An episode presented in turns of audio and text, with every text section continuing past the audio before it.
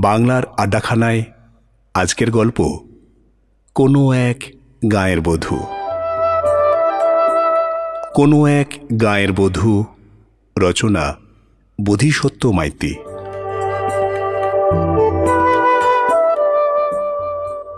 ঠাকুমা মেঝেতে বসে চাল বেছে চলেছেন। এই চালগুলো বড্ড অপরিষ্কার। মাঠে জল পেয়ে লক্ষ্মী ফুটে গেছিল। চালের মধ্যে কালো পচা চাল বেছে বেছে আর পারে না। বয়স হলো চোখেও ভালো দেখে না চশমার পাওয়ারটা বেড়েছে। হঠাৎ ছোট কাকা এসে বলল মা চা বানাবে না? ঠাকুমা বলল "আ, করছি করছি। এই চালটুকু শেষ করে নি। কাকা বলল তবে মা আমি ছাদে যাচ্ছি। একটু পাখি দেখে আসি। টিয়া পাখিগুলো এই সময় নারকেল গাছের উপরে বসে। ওই বড় নারকেল গাছে মনে হয় বাসা বেঁধেছে। ঠাকুমা হেসে বলল, তোর টিয়া পাখি সোমা বাড়ি নেই, তার মামা বাড়ি গেছে। ছোট কাকা লজ্জায় রাঙা হয়ে দৌড়ে বাড়ি থেকে বেরিয়ে খেলার মাঠে চলে গেল। আর চা খাওয়া হলো না তার। আমার ছোট কাকা। পাশের বাড়ির একটা মেয়েকে খুবই ভালোবাসতো। কিন্তু তাদের সেই ভালোবাসা কোনো পক্ষই মেনে নেয়নি। তাই তারা দুজনে হঠাৎ করেই একদিন পালিয়ে গিয়ে বিয়ে করে। প্রায় এক মাস পালিয়ে থাকার পর একদিন বাড়ি চলে আসে কাকা, তার বউকে নিয়ে। সে যাই হোক, মাঝে অনেক ঝামেলা ঘটে গেছে। এখন সবাই মেনে নিয়েছেন।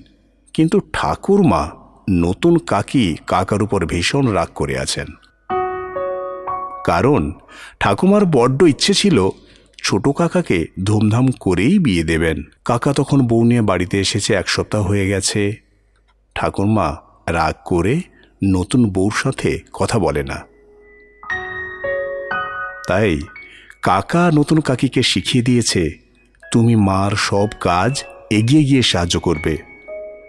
মাকে না করবে, কোনো কাজ করতে দেবে না। কিন্তু তুমি শুনবে না, আগ বাড়িয়ে সব কাজ তুমি করবে, মাকে রান্নাও করতে দেবে না, সব তুমি করবে। দেখবে, এমনি করতে করতে একদিন মা তোমাকে মেনে নেবে, মার স্নানের জল গরম করে দেবে, ঘুমাতে গেলে হাত পা টিপে দেবে, দেখবে, আস্তে আস্তে তোমাকে মা অনেক ভালোবাসবে। এইসব রকম বুদ্ধি বউকে ভালো করে শিখিয়ে ছোট কাকা নিজেও ভালো সাজার জন্য পানের বরুজে গেছে গাছ নামাতে, পান তুলতে। যদিও এর আগে কোনোদিন সে পানের বরুজের কাছেও যায়নি। সবার চোখে ভালো সাজতে আজ বেচারা পান তুলতে হয়রান, পরিশান হয়ে দুপুরে বাড়িতে এসেছে ভাত খেতে। বেচারা কোনোদিন এত কষ্ট করেনি। তার মেজাজ ভীষণ গরম হয়ে আছে। ভাত খেতে বসে দেখে, ভাত ভালো মতো সেদ্ধ হয়নি, তরকারিতে লবণ হয়নি, ডালটাও সেদ্ধ হয়নি, মাছের ঝোলের মাছটা এক পিঠে পুরো পুড়ে কালো, ঝালে কে মুখে দেয়? কাকা ভীষণ উত্তেজিত, এই ভাত, ডাল, মাছের ঝাল কে রেঁধেছে? সেদ্ধ হয়নি, নুন হয়নি, ঝাল? বলে চিৎকার করে উঠল। তখন ঠাকুমা বলে, তোর বউ রান্না করেছে। বারণ করলাম, কথা শুনল না। হাত থেকে কেড়ে নিয়ে করেছে।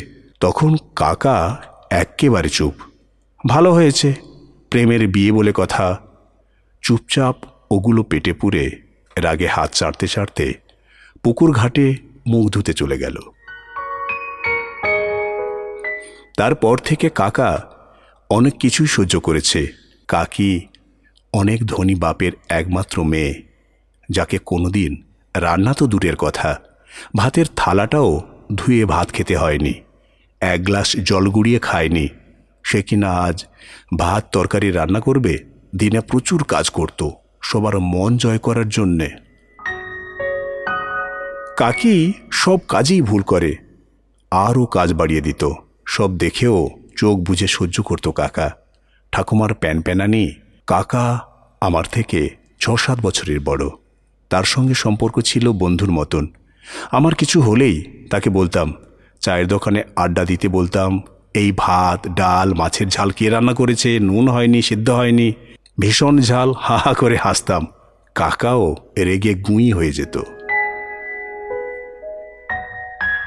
কিন্তু সেই কাকি এখন সব কিছুই নিজের হাতে সামলে নিচ্ছে। চার পাঁচজন মহিলা যে কাজ করতে পারে না, সেই কাজ সে একাই করতে পারে।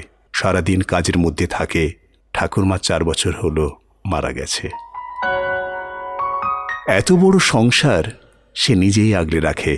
কাকা এখন একজন বড় পান চাষি। কেউ কোনোদিন ভাবেনি তারা এমনই সব এত সুন্দর করে গুছিয়ে নেবে। প্রথম তিন চার বছর কাকা আর কাকির কাণ্ড দেখে সবাই হাসাহাসি করত, ঠেস মেরে কথা বলতো। কিন্তু এখন সবার কাছে আদর্শ দুজন। কি করে সবাইকে আপন করে নিতে হয় বা কি করে সব গুছিয়ে রাখতে হয়, তাদের না দেখলে কেউ বুঝবে না। লাখপতি বাপের একমাত্র মেয়ে প্রেমের ফাঁদে পড়ে কীভাবে নিজেকে বদলে নিয়েছে, তা তো কল্পনাও করা যায় না। আর কাকার কথা কি বলব? সে তো কোনোদিন বাজারও করেনি। আজ সে কি না তিন চারটা পানের বোরজ একা সামলায় প্রেম, অনেকের জীবন বদলে দেয়। এটা তো উজ্জ্বল প্রমাণ। কাকিকে দেখে বুঝি আজ একজন নারী ইচ্ছা করলে একটা সংসারকে স্বর্গ বানাতে পারে। আর কাকার কথা কি বলব? এই ভাত, ডাল, মাছের ঝাল কে রান্না করেছে? নুন হয়নি, সিদ্ধ হয়নি, ভীষণ জাল